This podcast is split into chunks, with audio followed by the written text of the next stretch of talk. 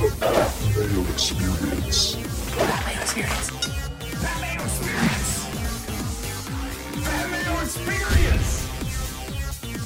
Experience. Welcome to another edition of the Dogger Pass Podcast. This for U F C Vegas eleven, Woodley versus Covington, or Covington Wo- versus Woodley. I guess Covington's ranked higher, so it would be that. Oh, is that how they do the naming conventions? Who's ranked higher? Cody Saftic here. Matt Best on the sticks.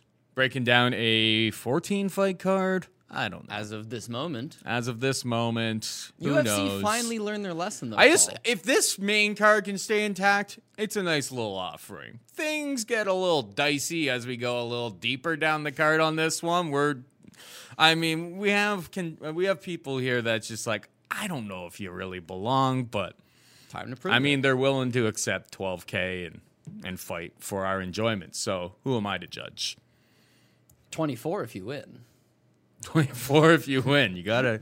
I mean, plus your Reebok money, another twenty-five hundred on top of that. Plus an opportunity to step it up to fifteen and fifteen probably on your next yeah, contract at yeah. times. Um, yeah. Should we just get into the action here? Welcome to the new uh, well, we got Mayo no... Media. Or wait, no, this is our, on our own feed now? Yeah, well, there you go. I don't think we have any housekeeping. Pat, obviously not in-house today, but... Pat usually does all the housekeeping. Yeah, this is really a fun fight. Get into the housekeeping. Fun. I didn't make any notes on my sheet about any housekeeping, so I guess yeah. we just talk about fights. Well, I guess that's what we do. We're not giving away D K bucks and all of that jazz. We don't have any housekeeping in that regard, so yeah. Let's just get into the fights and make some money. Absolutely. We got Colby Covington taking on Tyron Woodley in the main event of the evening. Colby Covington, minus three forty-five favorite. Tyron Woodley, plus two eighty-five. Cody, take it away.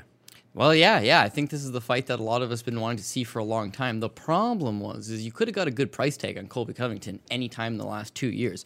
Tyron Woodley's just got this aura about him. Now, I'm not understanding what it is, and I'll be the first one to admit I've pretty much faded Tyron Woodley mm-hmm. in every fight since the Damian Maia fight. But there's just not a whole lot of body of work there. I mean, we go back to him winning the title, right? He was given a title shot from Dana White off a split decision win over Kelvin Gastelum. Kelvin Gastelum missed weight, came in at a one eighty in a welterweight fight, spent the night in hospital because his body was shutting down, and still fought Woodley to a split decision. That's what got him the title fight. Then he one-punches Robbie Lawler. It's a cool K O. It's nice for the highlight reel.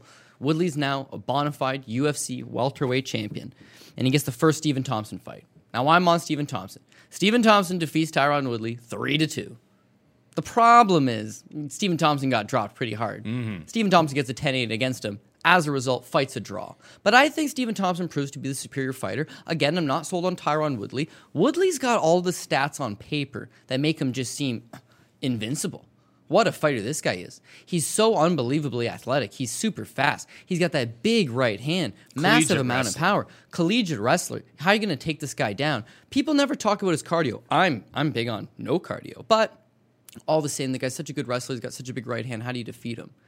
Well, Stephen Thompson should have defeated him, but he gets the rematch, and the second time around, it is the worst fight, Paul, you've ever seen. Even watching it back, it's like, man, just skip over it. Well, we're not even taking any lessons out of this one because Colby does not fight like Stephen Thompson. But the lesson there was I still believe he lost that fight. As mm-hmm. terrible as it was, I didn't think he won. He beats Damian Maia, sure. Damian Maia goes zero for twenty-one on, on takedown attempts. Not a very good fight. Goes the five-round distance. The Till fight, I get it. And then since then, that's when we've seen the guy that I always believed he was. When you can put a pace on this guy, you can wrestle a little bit. You don't even have to have better striking. You just have to have more output, more volume, more pressure. He just he gets very gun-shy. Now, maybe that's a result of him having all that power. Maybe that's a result of him knowing, oh, man, I only got to land one time to make it clean and drop the guy, just like that Darren Till fight. Nothing happens in the first round versus Darren Till. Mm. And in the second round, he drops him and ends up submitting him. Mm, Till just can't grapple. Yeah, but he just stays so gun-shy that coming into the Usman fight, Usman's the underdog, and I can't figure it out why. And yeah, he's squeaking by some of these other guys, but he's squeaking by Damian Maia, and he's squeaking by Darren Till, and he's squeaking by uh, Thompson. Usman is next-level contender. Usman's dog money. I'm all over Usman, and he routs him fifty forty-five, wins all five rounds, wins all five rounds clean. Mm-hmm. And then the audacity on these people, they give him dog money on Gilbert Burns against Tyron Woodley. Like, he's finally showing the guy he is, and he's thirty, he's thirty-eight, he's thirty-nine years old. Yeah, thirty-eight. he's finally showing that he doesn't have the cardio to push a tremendous pace, especially over the course of five rounds. So he doesn't let his hands go. His wrestling, he's not trying to take you down because well, that would cost a lot of energy. It's taxing on the body. And as far as his takedown defense goes, it, it's fine, sure. But when you're getting pressured against the cage and you're eventually getting tripped to the ground, just like in the Usman fight, it just looks bad in the judges' eyes. Now, again, Colby's been talking about this fight for the last two years. And if they had booked Colby Covington versus Tyron Woodley when Woodley was the champ and Covington wanted to fight him then, and it made tons of sense, we would have got a dog price on Covington. But Tyron Woodley wanted to fight Conor McGregor. Tyron Woodley wanted to fight Nate Diaz. Ended up fighting none of them. Yeah, but he just waited around for this money fight, and then eventually he had to take on Usman, who was the best guy in the division. It's funny, and, and because faltered. Contender Tyron Woodley was just like, give me a fight anytime, anywhere, and he went on like that knockout run, and then once he got that strap, it was just like, hold up. Yeah, you know what? I'm waiting though? for only certain opponents that will not take the fight. Right, but imagine you're him as well, right? So you you you beat Robbie Lawler, now you're the champ. The first Thompson fight, you don't get paid a whole lot, and it's a draw. Okay, so now the second Thompson fight, it's a real stinker, and you get paid, but what do you get paid? Quarter million dollars for the second Thompson fight? Now you get the Damian Maia fight. Wow, what a stinker that is. Now you're not in the U F C's favor. You just had two stinkers against guy Damian Maia especially, he's in his forties at this point. B- bad look. The, Tyro, the, da- the, the, the Darren Till fight, sorry, he gets paid for this one. And now it's like, oh, man, I'm thirty-seven years old, and I've been remotely paid for maybe my last three fights, not even a million dollars combined. I want to fight Conor McGregor. I want to fight Nate Diaz because those are easier fights for me, and I could get a big payday. Mm-hmm. At least with, with Conor McGregor, he can't wrestle at all, so Tyron Woodley does have that path to victory. So now anyways, how is he matched up against Colby Covington? Well, his wrestling's just not on the table here because he's not going to go out there and take down Colby Covington, and he's certainly not going to go and take out Colby Covington multiple times. No, he's got to knock him out. He's got to knock him out. And, and like that's the funny Colby's thing. Colby's shown a hell of it. Actually, you know what? His best path to victory, in my opinion, is shock him with a shot and then hit that guillotine choke. Because he does got a good guillotine. He does got a hell of a squeeze on him. And it'd be one of those, we've seen Colby get caught in a guillotine before against Worley Alves back in the day. Mm-hmm. If you just grab a hold of that neck and yank it in the first round, maybe he submits him with the guillotine. But I outside guess. of that, I think Colby just pressures him, pressures him, pressures him, breaks him down. As far as striking goes, listen, Tyron's technique's nice. He's very, he's tight, he's accurate. But just like in the Gilbert Burns fight, he's just sitting there waiting. He likes waiting against the cage. I think, yeah, and honestly, it's like Kamaru Usman, then Gilbert Burns. Like they, Kamaru Usman set the template. Gilbert Burns literally em- emulated the exact game plan. And, and Colby Covington fights the exact same game plan, a little bit less power than both of those guys, of course. But good, higher, good probably volume, higher volume. Good volume, good pressure, good cardio. He's I mean, got a good chin. Obviously, he got knocked out against uh, Usman in his last fight. Like, damn near broke his jaw if he didn't. He's, but he, he's taken off like nine months since then. I mean, I expect to see a lot of Tyron Woodley up against the cage, waiting for his big shot. He's going to have to land that big shot. I think Colby Covington wins very, very decisively in this spot. Tyron's just, it's the same matchup. Like three times in a row, and he, he can't win this matchup. Well, right, and I've gone on record to say that I would favor a lot of guys at the welterweight division over Tyron Woodley. I think guys like jo- Jeff Neal, Santiago Ponzinibbio, and I even said Michael Chiesa, you know, a big welterweight that can push a pace on him, is going to have trouble because, again, he has to knock you out in the first round or two, or he's going to fatigue. And Tyron Woodley's not the kind of guy that gets booked in co-main events or main card fights. He's a headliner. Mm-hmm. Especially in twenty twenty, when they're so shy for headliners, he's going to headline. He's going to have to fight five rounds.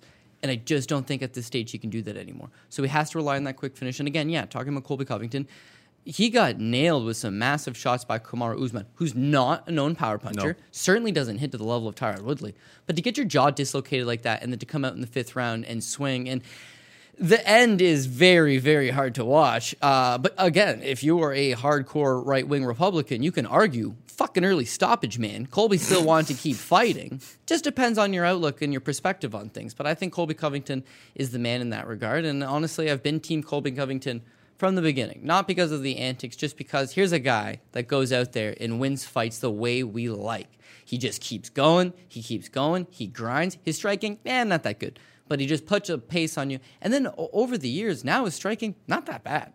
Still not that good. He doesn't He's have just, stinging power. No, He's not no. going to hurt Tyron, but... If, yeah, if he can back him up against the cage, not get bombed on the first it two rounds, like Tyron's not going to have, he can't keep that pace. I don't. I think we've seen, but he's very, very durable. He usually gets two yeah. decision. Hasn't been knocked out since Nate Marquardt way, way, way back in Strikeforce, I believe. Tyron Woodley. Yeah. yeah. No, he's durable. And I would mm-hmm. think that Colby Covington, it goes five rounds if Colby Covington's going to win. One thing about Woodley coming out and saying that this is such a grudge match and it's so heated that maybe he does go out guns a-blazing. This could very well be his last fight. As we mentioned, he's nearing forty. Uh, he's on a two-fight losing streak currently. If he loses to his arch-nemesis rival, Colby Covington, and he's on a three-fight losing streak at this stage in his career, it could very well be last for him. So if he goes out guns a-blazing, that is his best best path of victory. Because again, with Colby Covington, remember his fight with Damian Maia? Where it's like the first round, Damian Maia busts him up, hits him, busts him up. Striking, Paul, striking. You know, Colby's hittable. But he's, he almost fights to an extent. I know a lot of people would disagree. But he's got a similar striking style to like the Diaz brothers. He stalks you, stands right in front of you, and you hit him a few times, but he just keeps pouring it on, keeps pouring it on. It's not the most technical, it's not the most powerful, but it just adds up on you. So maybe he can break T. Wood late and force a late stoppage if T. Wood kind of blows his gas tank early trying to get that early finish. But yeah, I, I got Colby Covington. I know it's not the popular opinion, but three forty-five really isn't a bad price tag. There's a lot of other guys that I would favor over Tyron Woodley, and uh, three forty-five is an indication that people just don't like Colby Covington. They don't want to bet Colby Covington. They're hoping he gets knocked out, but the truth is the truth, and the truth is he, he's the superior fighter in this spot. At this stage in both guys' careers, the way they match up stylistically, it's Covington, three forty-five. Maybe you chase it by decision, like you're saying. That seems logical. T. Wood still is very I durable. See a late, He's not shot. I could see a late finish, though. But I but but I could also see a late finish, and it's just like actually, I saw know. I saw one book had uh, seventeen to one on rounds four and five, and I was just like, I haven't touched it yet, but I was thinking Worth about look, it. Certainly. I mean, Colby doesn't really finish, and and Woodley doesn't get finished, so it's kind of tough. But I mean. You're, this would be three straight losses. Like, Woodley needs this fight to just have any sort of title rele- relevancy. He's not going to get a title shot off of this type of fight, but he needs to win this one. He loses this one, there's no chance he ever gets a title shot ever again at thirty-eight years old. Yeah, for sure. And the last thing to sprinkle on there is that uh, maybe this is a fight that you do wait to watch the weigh-ins, because one thing I really did notice is if you compare Woodley at the Darren Till weigh-in or the Usman weigh-in, compare either of those weigh-ins, to Burns, he's mad deflated. Mm-hmm. Like, he's lost a lot of mass on him. He just doesn't look like that ripped up, shredded Woodley that we've come to know over the years. And I'm not saying it's anything performance enhancer related. I'm saying it's everything later on, thirty-eight. He's got his show on T M Z. He's got a commentating gig for the U F C. He's already won a world title. It's hard. He's had injuries. It's hard to get up in the morning and push that same kind of pace. Whereas Covington, this is his dream still. He hasn't attained the real U F C welterweight crown. He had the uh, it was interim title, but you want you want to be the man, right? You got he's got to beat Usman, and to beat Usman, he's got to go out there and thrash Woodley. So one guy's stock's rising, and one guy, in my my opinion, his, his stock's been plummeting since twenty seventeen. Mm-hmm. So so yeah, I think we both agree with Colby Covington. Yes, sir. We got uh, Niko Price taking on Donald Cowboy Cerrone. Niko Price minus one fifty-five. Donald Cerrone plus one thirty-five. Donald Cerrone is. Has the advantage, honestly, in terms of skill set in just about everything in this fight. The one thing that he really lacks, I think at this point in his career, is the durability. The one thing Niko Price has, and we've talked it about a million times, is the death touch. Mm. I feel like Donald Cerrone is going to, like, look good. He's going to look good for the first couple minutes in this fight. He's going to be landing his strikes, much more technical striker, and then he's just going to get he's going to get clipped, and it's going to be all she wrote. Like, that's what happens in Niko Price fights. Um, I'm, I haven't went to the window and la- laid any action on it. Like, Cerrone is, yeah, much more skilled, much more refined, much more experienced in every little aspect of the fight game, but it only takes one from Niko. And he could be from bottom, we've seen. He can be from bottom, just knock you out from, yeah, from below. Yeah, basically any position where his hand connects with your face, it's uh, it's a very hairy prospect. And with Donald Cerrone, certainly another fighter that we'll talk about getting to the later, later stages of his career, you just don't know if he can kind of take that damage. Donald Cerrone has dealt, like, as, as much of a cleaner striker as he is, and I agree one hundred percent with your assessment, he could really go out there and put a clinic on Niko Price. But if he doesn't finish Niko Price, then this is a fist fight. Niko Price at any point could land. Now, I hate betting guys just on the on the prospect of, man, they could land that shot. But here's one thing with Donald Cerrone. His career's gone through stages, you know, where he's a title contender, and then he seems to be washed. And then he'll get himself back into contention, and then he seems washed again. But you look at his run, and more specifically his last two wins, right? Al Iaquinta and Alex Hernandez. Al Iaquinta has since gone on to go oh and one in the U F C. Mm-hmm. Alex Hernandez has since gone. He robbed Trinaldo and then uh, and then got p- pieced up by Drew Dober. So he's gotten one and one with that robbery win. And uh, he had that win over Mike Perry, whose life has kind of just spun out in turmoil and doesn't really seem a contender. So so at the time, he's smoking young prospect Alex Hernandez, sick. Hernandez never really got to where we thought he was. Smokes Al Iaquinta, sick. Al Iaquinta really did have one foot out the door with the real estate thing and just, you know, unmotivated. But more importantly, both those fights that are one fifty-five pounds. Mm-hmm. Whereas one seventy, Donald Cerrone, big problem here. Yeah, yeah, because Donald Cerrone deals with physicality, right? That's one thing that kind of always gets him. Even though he's six foot one and he is uh, one inch taller than Niko Price, he just doesn't have the same frame. Mm-hmm. To that extent, he has a seventy-three inch reach, and that's dealt with him really well over the past because he's got a good jab, so he can stay rangy on the outside, use that classic Muay Thai. Niko Price has a seventy-six inch reach, freakishly long arms. He's going to touch up Donald Cerrone. Now, Donald Cerrone has the wrestling advantage as well, so why not take Niko Price to the ground? Well, that's what becomes more difficult at one seventy pounds, because now it's just going to be more difficult to take down Niko Price, who, again, is at American Top Team, trains all the best guys. I, I don't know for sure that he's been in camp with Colby Covington or Tyron Woodley, whoever's at A T T, but I just mean he's got a plethora well, of not bodies. Not Colby Covington. He's moved on to his own camp. Right, right. But it's just a plethora of bodies that he can work with, you know, in the wrestling room to get ready for Donald Cerrone's shots. As far as Donald Cerrone getting the fight to the ground, Donald Cerrone could submit him. I mean, I guess we saw Vicente Luque submit him once upon a time. But Niko Price has just been making those improvements. He's still only thirty years old. He's just kind of a bit of a wild man. He's he's green in his own ways. He's wild in there. But he gets away with it because as soon as one of those wild strikes does land, it just causes a significant amount of damage. As much as I think that I would like to place an underdog bet on Donald Cerrone because he is the more technically savvy guy, we've been seeing these, these you know, underdog veteran guys, you know, pull out all the stops and, and pull off the victory. But that being said, you, I just I look back to the four-fight losing streak, and he's fighting the, the best guys in the world. Justin Gaethje, the number one contender to Khabib's crown. Yep. Tony Ferguson, the legitimate number two guy to Khabib's crown. Conor McGregor, you would rank him in the top five, but again, it's Conor fucking McGregor. Anthony Pettis is a former champion, arguably did win that fight against Anthony Pettis. But he, those, none of those guys have the size of Niko Price. It's just coming down to size, not skill, right? But oh. Gaethje's a fifty-fiver. Gaethje's Ferguson's got the power, a fifty-fiver. And we saw what happened. Conor's a fifty-fiver, but they fought at one seventy. Anthony Pettis is a fifty-fiver, but they fought, at, they fought at one seventy. You have this idea, this perception that Donald Cerrone will be fine at one seventy, but even just look back he at He never like, fights actual welterweights when he fights at welterweight. There's no world that exists that Niko Price makes one fifty-five pounds. It just doesn't exist. And likewise, remember when Donald Cerrone fought uh, Darren Till? Cerrone's the favorite over Darren Till. And Darren Till doesn't throw a whole lot of strikes. He's just quite simply a big fucking dude. And it's like that that's enough because he can stand his ground and return fire. And then when he returns fire, Cerrone just, again, he's, he's had a lifetime of damage in just all of his career highlight reel and his fight of the nights and all of these performances and fighting multiple times in, in the same calendar year for our enjoyment. Eventually, it's kind of worn down to him. So I just think that size is going to matter. Now, that that being said, I wouldn't bet Donald Cerrone just on the basis of, well, he's the more technical guy, but, you know, he me, he might be shot and he might be disinterested, and I, I don't really know. And I don't want to bet Niko Price just on the basis of, well, he's just the bigger guy. He's eventually going to land the death touch. So, honestly, I think this fight's a bit of a pass. Um, there's fourteen spots on the card. There's definitely better ones. Obviously, yeah, you don't it's have a, to force it. No, it's a fun fight. It could be fight of the night. It's going to be it's the co-main event. Everybody's going to have a lot of interest in it. There's a field that you want some money on it.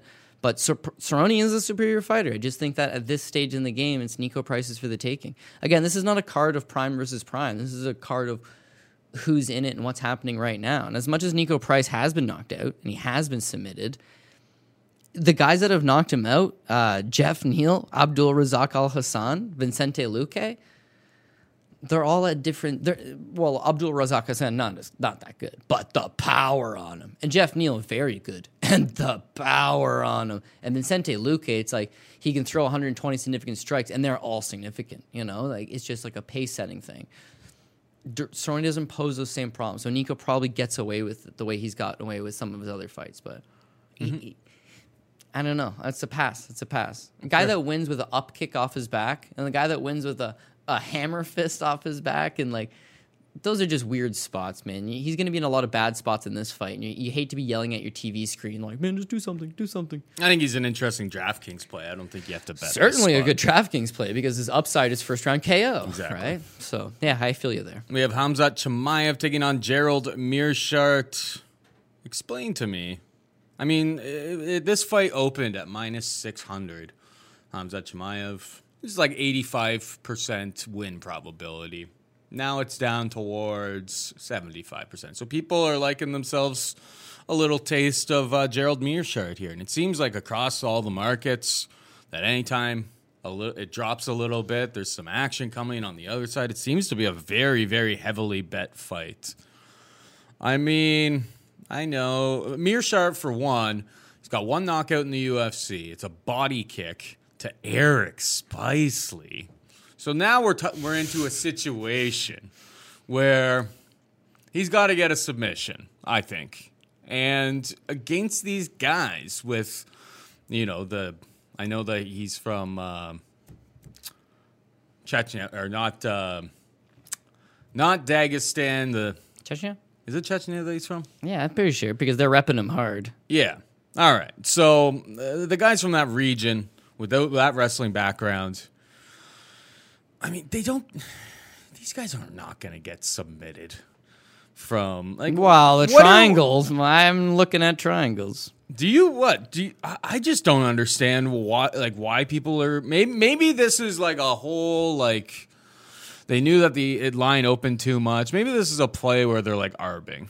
No, they're trying to fade Chimaev. Maybe I'm thinking they're betting both sides, because, like, this doesn't make any sense to me. I know that I know. There's Chimaev, only two possible answers. Chimaev has fought like the absolute bottom of the barrel in terms of competition, but he landed what one hundred ninety-eight strikes and only absorbed eight. Yeah, against guys I couldn't do nothing against him. John Phillips just cannot grapple. Simple fact, can't grapple. Rhys McKee can grapple. Pfft, small welterweight taking on Chimaev coming down from one eighty-five. It was just a bad matchup for him. Meerschaert, big one eighty-five, or sorry, big welterweight, and got some grappling chops on him. And people just maybe not sold on Chimaev. But yeah, I don't, I don't see it personally. I think that Chimaev is. Uh, I think is, we can just enough. keep this on the feet and probably win it there there's as well. One, there's one thing we need to address: potential greasy Gerald theory. doesn't. Gerald doesn't hurt people on the feet. You go through all of his fights. Wow, the Darren Wynn fight, he looked good, but it was like he pushed a pace on Darren. Darren Wynn's like. Like five foot two and fights at middleweight. He's like, not that tall, is he? Exactly. His arms are so small. Like there's oh, massive advantages for him there. Yeah. Hamzat Chimaev is not a small welterweight. He's actually not a small middleweight. The no, guy's like the guy's middleweight. monstrous at welterweight. Uh, what? Uh, Gerald Meerschaert is six foot two. Hamzat is six, six foot yeah. one. No, yeah, yeah, yeah. They're, They're basically the same, same size. I'm uh, Gerald is a little bit thicker, of course, but. Honestly, I think the people saying that there's like a big size issue for Hamzat here. It's like I don't, I don't think he's all he's going to be all that undersized. I'll, I'll watch the weigh-ins. I've the already, you know difference. me, I've already got some action of in course, on this before this line moves. I, I parlayed him in Covington. The prices are around the same right now. So um, and I and I laid a hammer on. So to be honest with you, I was in the same position because it opened at like six to one, and I was like, ah, fuck, you know, it yeah, is what I, it it's is. gonna get. I, I actually didn't even look at it for like a day, and I thought I thought it was gonna get away from me. Yeah, he was. It was I think the it was Covington it was minus three forty five on my ticket. Ticket, and Chimaev was minus three fifty on the ticket. It's pays, yeah, it's like a, a thousand pays. No, li- listen, one hundred percent. I thought the same thing. As soon as it dropped, I was like, whoop, well, now the money's time to get in. The only thing I could think about my, at the time was like, unless some Russian backer was like, now's the time, right? Undefeated, let's lose one to Meerschaert as a big underdog, and that's what made the... But then going online, there's just a lot of people that are publicly backing Gerald Meerschaert. They think that he's got the the the, the submission savvy, I guess. He's got the general ringship, I suppose. Now, when you think about it, right, it's not the size difference in the fight. It's the size of the record difference. You have Chimaev that has eight professional fights versus Gerald Meerschaert, who has forty-four pro- professional fights. And, uh, yeah, Meerschaert, even though he's, again, starting to get a little bit older, he just he makes improvements fight to fight. He gives a better version of himself. Now, the Ian Heinisch fight is a bit of an outlier because Meerschaert showed off a pretty good chin up until that point of his career, mm-hmm. but just, like, got clubbed by Ian Heinisch right off the top, and it was just, like, folds to the ground. Coming to this matchup, he's got some supreme confidence in himself.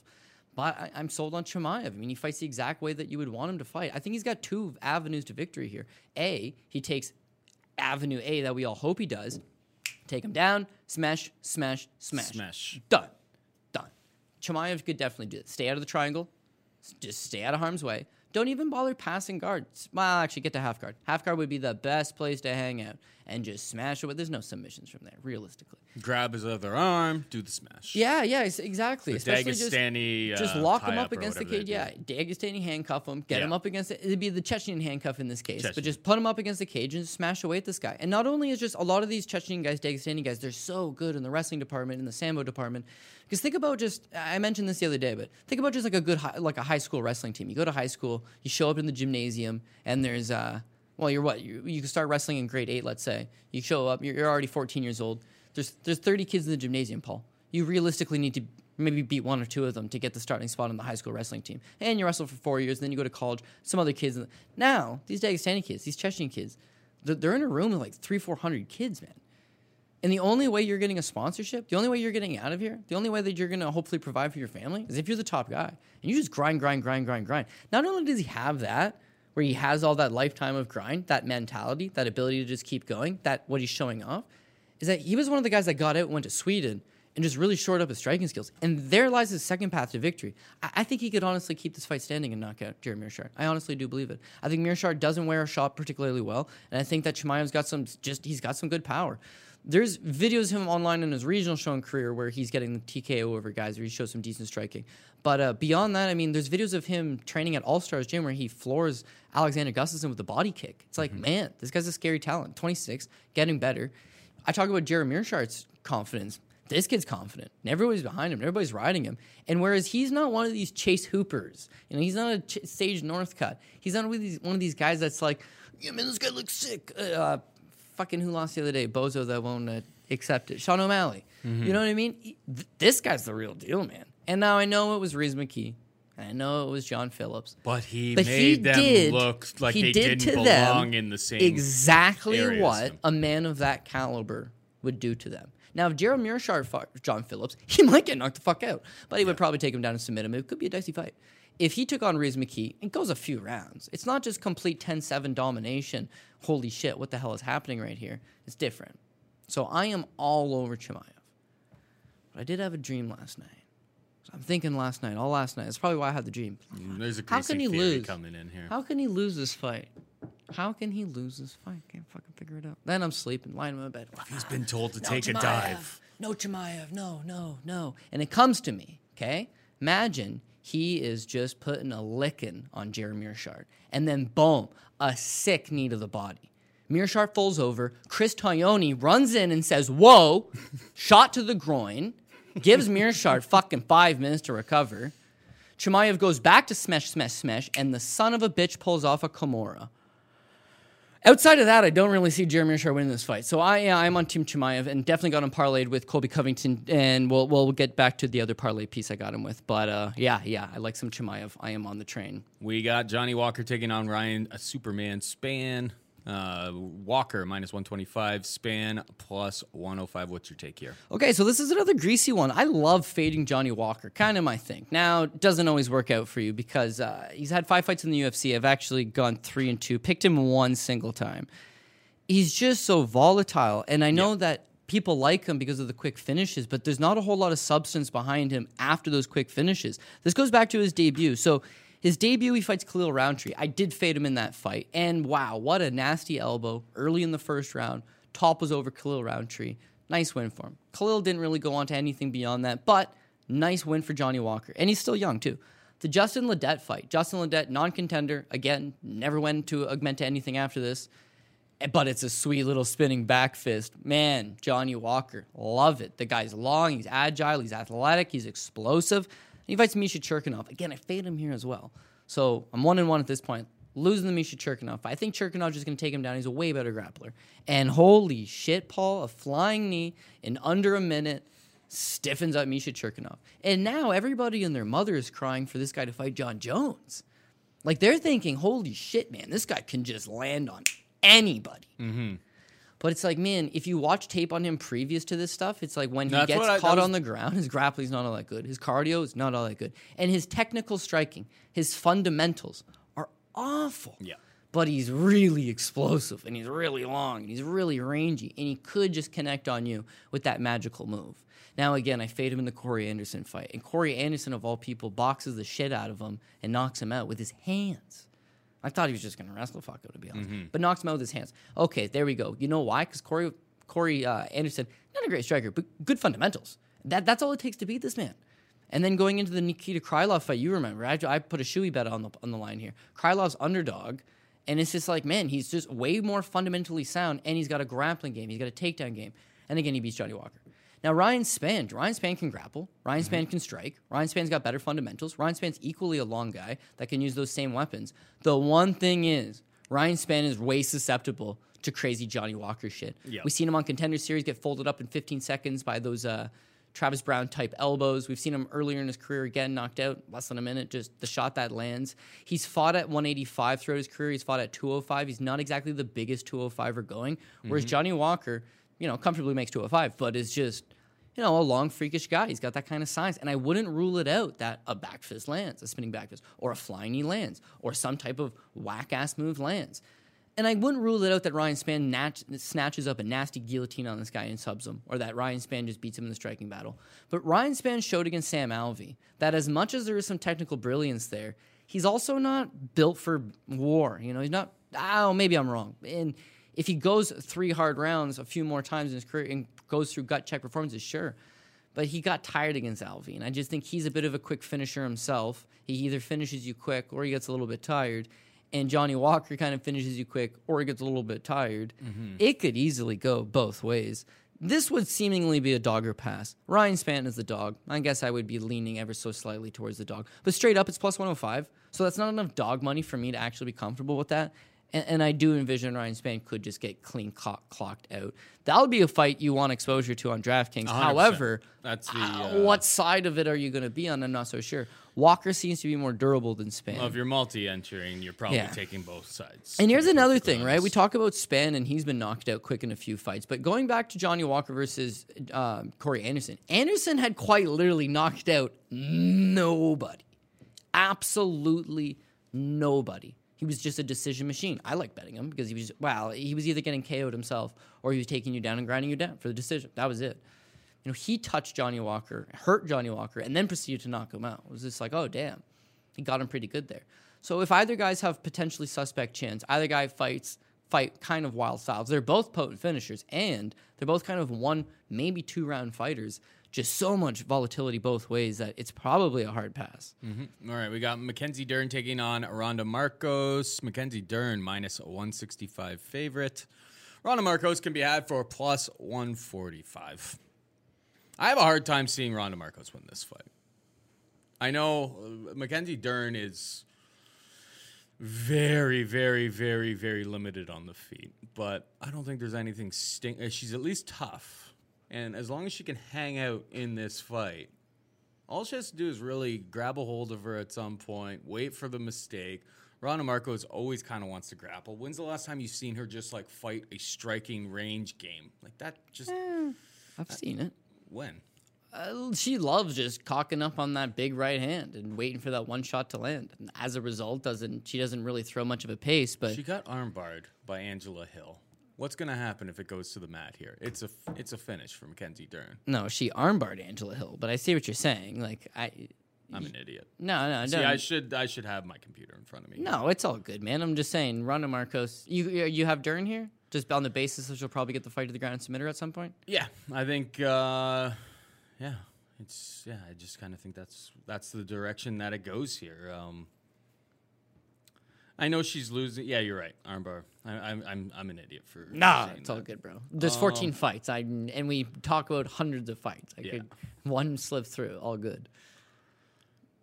I don't know, man. I just think fifteen minutes. It only takes one opportunity. Once she gets, she has no wrestling. Um, it's going to be a lot of trying to pull guard, maybe like dive at a leg, get a hold, create a scramble. But I think at some point she's gonna she's gonna get she's gonna catch Randa. I don't think Randa can can hang once they get down to the ground. And I think, I mean, it's women's M M A, armbar from guard. Like we just we see this every single week. Eventually, it's like uh, it's like your your baby. Uh, Dern could get an armbar from guard for sure. Yeah, I hear you. I hear And- you. Andrea Lee. Um, Is she my baby? I mean, she was last week. I'm going to talk about that in a second, but go on, yeah. I mean, these fights just end up in these positions. Yeah, yeah, yeah. Yeah, fair.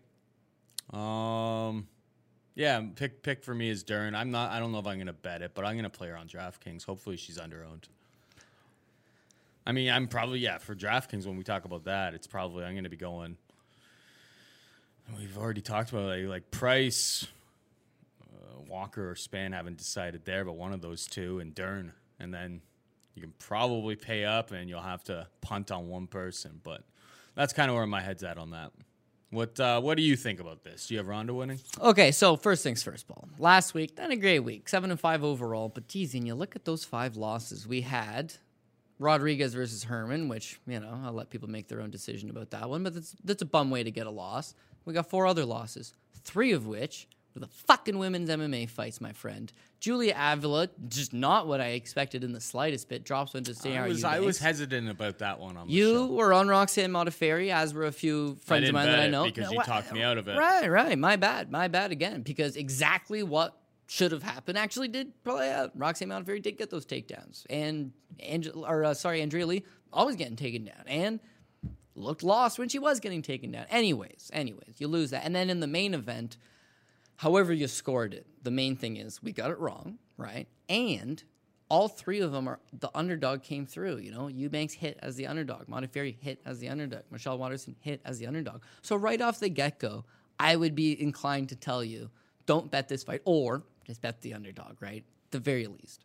Beyond that, we have the great Randa Markos streak still in effect, people. So let's start with Nah, nah, nah, nah. I no, no, no. no. And you can counter this when I get there because okay. I know, I know what I know. And we'll I, let I the knew people you were try to say this. Okay, let me sell, tell my piece, and then you can counter when I'm finished. She loses her U F C debut to Jessica Panay. She wins her second fight against Aisling Daly. Then she loses to Karolina Kovalevich. But then she beat Jocelyn Jones-Liebarger. But then she lost to Courtney Casey. But then she beat Carlos Sparza. But then she lost to Alessa Grasso. But then she beat Juliana Lima. But then she lost to Nina Ansarov. Draw. And then she had a draw. Okay, okay. Now that, that throws, doesn't that throws off that throws off the that throws off everything, Cody. Let me finish, Paul. Let me finish. It doesn't throw off nothing because as a result of the draw, it's a non-winner. It's inconclusive. It's like a no contest essentially. If you had bet it, it would be a push. So let's say you simply only bet the streak and you bet every fight in the streak without even tape researching it. You just bet the streak, okay? When you hit that draw, they would have just given you your money back. Now, the streak can only continue if she wins the fight. Press it. She lost to Nina Ansarov. The draw happens. She has to win for the streak to continue, and she beats Angela Hill with the armbar, but then she loses to Claudia Gadelia, but then she beats Ashley Yoder, but then she loses to Amanda Ribas.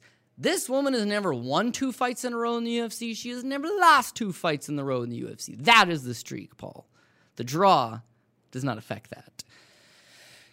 Yeah, I'm betting it based on the fucking streak, man. And then if you want to talk about it more technically you're betting, speaking, you're betting yeah, Markos? No, yeah, of course I am. Well, I mean, come on, I've been burned on every other women's M M A fight I've bet, and I'm, I'll get burned on this one as well. So very limited exposure, but yeah, hell's yeah. And then let me just talk about it on the technical aspect of it, so that we're not just all theory and and you know bullshit. Like let's throw a little substance behind it as well, right? Mackenzie Dern just struggles with the takedowns. She has world-class jiu-jitsu, no doubt about it, but the takedowns are awful. In most of her fights, she's, she resolves to pulling guard. Now, I know what you're saying. Maybe she could just pull guard and submit Randa Markos, but if Markos comes in with a good game plan, and listen, Markos is a good wrestler, and beyond that, she's not a very, she's not a great striker by no stretch. She's a better striker than Mackenzie Dern. Mm-hmm. Now, I'm not one of these guys that's just fade Dern, she's awful. Mackenzie Dern actually probably will be okay in a few years. But she's very green, first of all. Her striking is just not very good. Her wrestling's not very good. She needs to add more wrinkles to her game beyond world-class jiu-jitsu. So I hear what you're saying. This fight probably hits the ground. Most fights eventually hit the ground. But Markos should be the one dictating if the fight hits the ground. She's the better wrestler. If she wants to take Dern down, she can. Mm-hmm. That would be an awful call. But I think she uses the wrestling to just keep the fight standing. As far as the fight goes standing, she she's just got the better hands. Now, you look at Mackenzie Dern. Everybody likes Mackenzie Dern because she's good-looking and she's got the B J J credentials and she comes to the U F C. And right off the get-go, Paul, her U F C debut is a split decision win over Ashley Yoder. You look at her in that spot, where's that sweet submission game there? Where's where's all this high-level B J J credentials? But I guess Ashley Yoder knows how to grapple as well. She squeaks out a split decision, okay? Then she fights Amanda Cooper. My God, she does not look good early in that fight. And she can't get it to the ground. But she drops Amanda Cooper with a shot. Holy shit, never saw that one coming. Drops Cooper, submits her. Again, doesn't really look all that good. Then she gets Amanda Ribas. Well, Amanda Ribas is legit. Amanda Ribas is also the last person to defeat uh, Randa Markos. And she loses that fight convincingly. There was the fighter that we kind of expected at Dern. Maybe she'll make improvements. But the only other fight she's had since then is the Hannah Cyphers fight. And once again, she's getting outstruck standing by Hannah Cyphers until Hannah Cyphers makes a boneheaded call and decides to play the ground game and gets submitted. Markos just has to avoid that. Keep the fight standing, and she will outstruck Mackenzie Dern. She can go three rounds. She just got to watch out for the slip-up. And even if she does make that slip-up and does hit the ground, yeah, like she's been submitted twice in her career. Once unofficially on, I think it was on uh, Tough, she got submitted by Rose Namajunas. What the fuck? It's Rose Namajunas. And she did get submitted by Courtney Casey, who's a B J J black belt.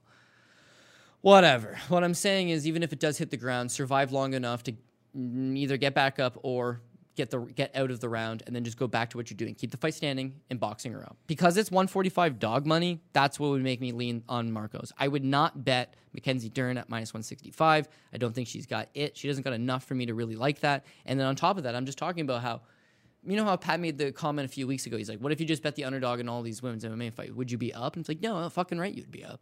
You'd be up pretty good. And I'm not saying that this is just going to follow the trend. It's not all trends and patterns.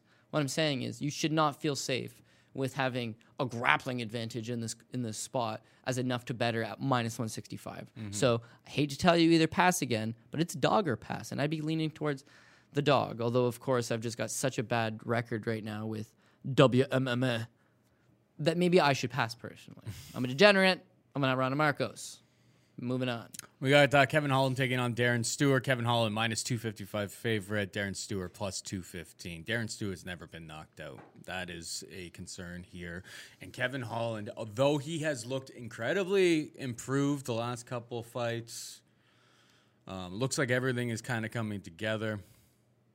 I feel like him doing stupid, stupid shit inside of the octagon has not disappeared from us. Um, there isn't a line out on, and the one thing Darren Stewart's got, he's got a pretty nasty guillotine. If he can, uh, if he can get it into a scrambly mess, maybe latch on to that. Plus two fifteen. It's not that I think Kevin Holland wins this fight more often than not. And the, the actual fight odds may not actually be all that bad, but.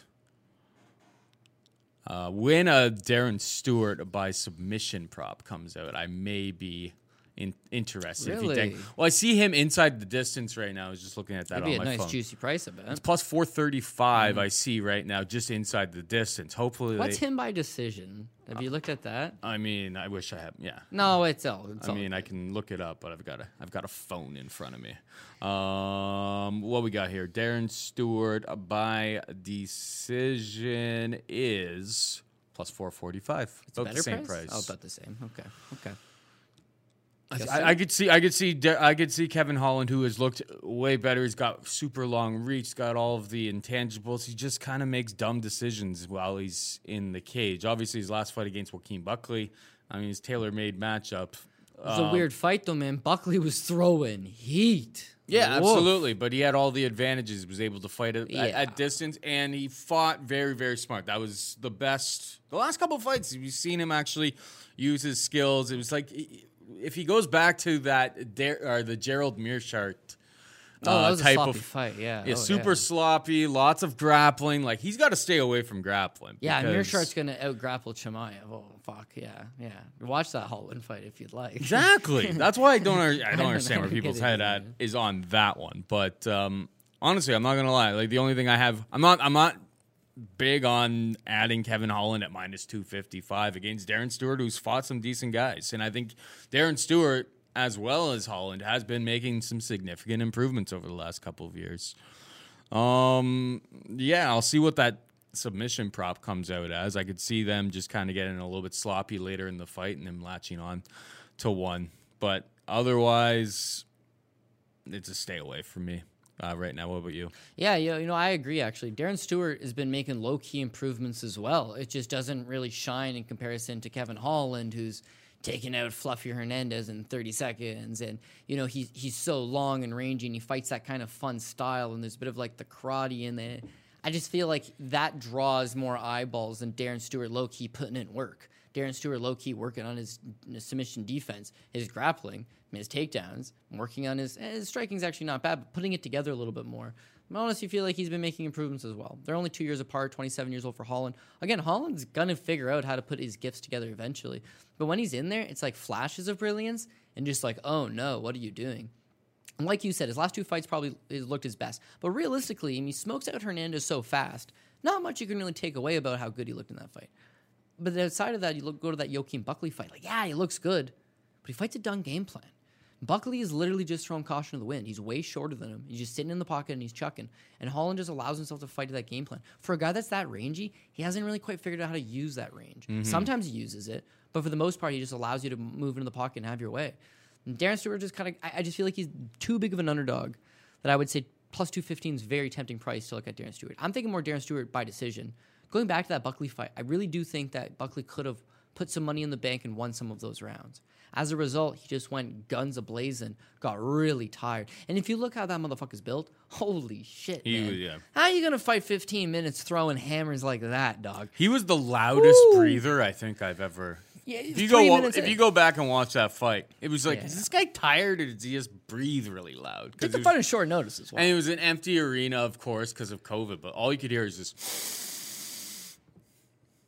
And Joaquin Buckley had previously just been a regional show fighter, and that, that was about it. Taking the fight on short notice and just threw down on Holland and had a lot of success. Mm-hmm. And then when I think about when I think about Stewart and I think about just those improvements and that progress, realistically speaking, this is his record here, right?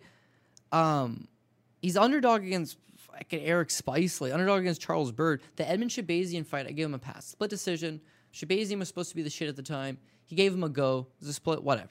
But Von Lewis is the underdog, and man... Bavon was supposed to be the man, training out of Greg Jackson's alongside John Jones. Mega prospect beats Bavon Lewis. Nice. Daron Wynn. Oh, this guy's a mega prospect, training out of A K A with Daniel Cormier. Oh, fuck, beat him too. Then he got bar-tosed, mm-hmm. which I will definitely give you a pass for. And then the and Mackie that was in Pitolo Cage Warriors. It was supposed to be a U F C card. Is what it is. Shit yeah, got it was a weird around. week. And then but then he redeems himself. He comes out there against Mackie Pitolo. They do throw down. Mackie's obviously a good boxer. And Mackie's a good boxer in the first round. But, I mean, Stewart hangs with him long enough to snatch up that guillotine, and then he puts him away with it. This guy's versatile. Again, he's only twenty-nine years old. And I don't think he went back to the to England because otherwise he'd be in the Fight Island card coming up. Instead, he must have stayed in Vegas. Yeah, I honestly do think he'll come in in decent shape. And Holland just has – he leaves these spots for you to, again, put money in the bank and secure rounds. And, and I think Darren Stewart could pull off the underdog – Uh, the underdog victory straight up at plus two fifteen. But furthermore, I don't know that he finishes Kevin Holland. I think it more so just becomes one of these fights that eventually gets kind of sloppier. Stewart does the better work with the striking. Stewart maybe secures a takedown late in the round and ends up greasing out a twenty-nine twenty-eight, maybe even the split. But then that plus four forty as a Darren Stewart by decision victory would look definitely appealing as a potential punt.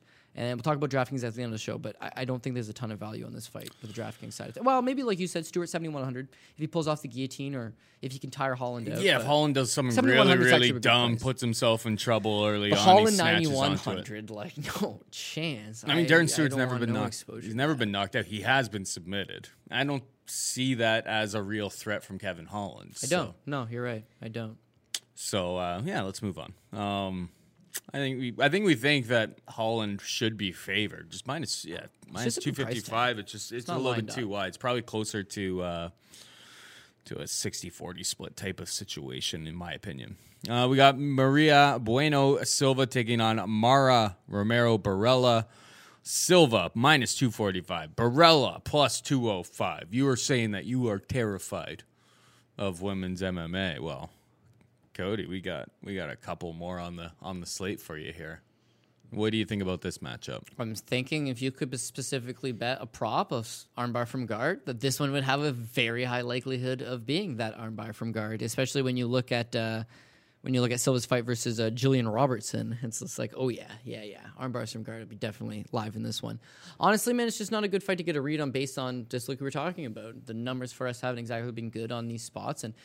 She's just a, with uh, we'll start we'll, we'll start with uh, Maria Bueno Silva, not Mara Romero Barella. Fucking mm-hmm. similar names, man. With Bueno Silva, um, she's a shoot-to-box stylist, right? So she's got that aggressive Muay Thai, likes to march forward. She's got the better striking than Barella. I completely agree. I think she outstrikes Barella if the fight stays standing. As far as the fight goes on the wrestling side of things, it's probably fairly comparable. Barella's shown that she can get the fight to the ground. She doesn't have terrible grappling, but whereas, well, I shouldn't say grappling. Her wrestling's okay, but when she does get the fight to the ground, that's where it kind of was her bread and butter. That's how she's going to win fights. But seeing the Courtney Casey fight, again, another armbar from guard situation, mm-hmm. it's like... it's just not trustworthy. It's kind. I don't want to call it. Lost her last three fights. Yeah. I don't want to call it low level grappling, but it's just like it's not. It's not super high level. So I think it could go either way in that regard. Uh, if Barella's going to pull this off as the underdog, she gets the takedowns. She outgrinds her. She maybe grinds her up against the cage. She slows this fight down right to a halt and then picks up a decision. Where if Silva wins this fight, she's just going to outstrike her. She's going to march her down. She's going to beat on her, or she could eventually pop up that submission as well. So yeah, I think Silva for sure. But minus two forty-five, I literally want absolutely no exposure to that whatsoever. And uh, most books cap you, well, not most books, a lot of books cap you at twelve-fight parlays, that kind of thing. That's just telling you, cut off the ones that you absolutely shouldn't be a part of it. That's it. Barella, three-fight losing streak, like you said. She's getting up there in age, even though she's an A T T fighter, and I think she's a B J J black belt. She just hasn't shown you enough. Uh, this B J is just this is just one Barella's of those spots. Barella's a B J J black belt? I'm pretty sure she is. Didn't they announce that when she... She debuted in the U F C and she beat uh, Kalindra Feria. Remember that? It was a big underdog. Kalindra Feria. Kalindra yeah. Feria. And she, she cashes a plus one ninety underdog in that spot. Made twelve and twelve. Cashes as the underdog in that spot. And it was just like, oh, her B J J is pretty good. And then right away she fights Caitlin Chukagian. And it was like a top contender. It's like, oh, man. And she just gets danced around. Absolutely not in it. Yep. Taylor Santos. It was a split decision. Taylor Santos was undefeated. Taylor Santos has actually looked a lot better in her last fight, but just dropped down, what, a, two two weight classes, I believe? And then, yeah, Lauren Murphy, Montana De La Rosa, Courtney Casey. Those are all mid-pack, mostly grapplers. That's not what she's facing here in Silva, who's a mid-pack striker. So maybe she can use her grappling to her advantage for a change. I'm just not really sold on it whatsoever. And by the way, Jillian Robertson's a decent grappler. Silva mm-hmm. was able to catch her with the armbar in the first round. So, like, yeah, submission definitely on the table. Fair. Low-key, Silva will probably submit Barella in the first round, and whereas I won't give a shit, the nine thousand on DraftKings, because she's a big, very high price tag in DraftKings, should be low ownership and could theoretically score pretty good. So she, I, I could see her being on, like, maybe an optimal lineup or at least a good lineup just based on low ownership. I mean, there's Cons- so many could, fights, though. Yeah, and just better options at that nine thousand range, right? Mm-hmm. But, I mean, do you like Silva over fucking Barella, or do you like Kevin Holland? For one hundred dollars more than Darren Stewart. I don't I, like Kevin Holland. No, no, I don't I don't at all. It's one hundred dollars more. Like, I think Silva could go out there and get that first round finish. Sure. And she, by the way, she's got a lot of advantages. Better striker, b- better output, better cardio, stronger, younger, more versatile. But women's M M A, man. All right, let's rip through the... There's so many fights on this card. Um, and I'm not going to lie, I haven't done tape on...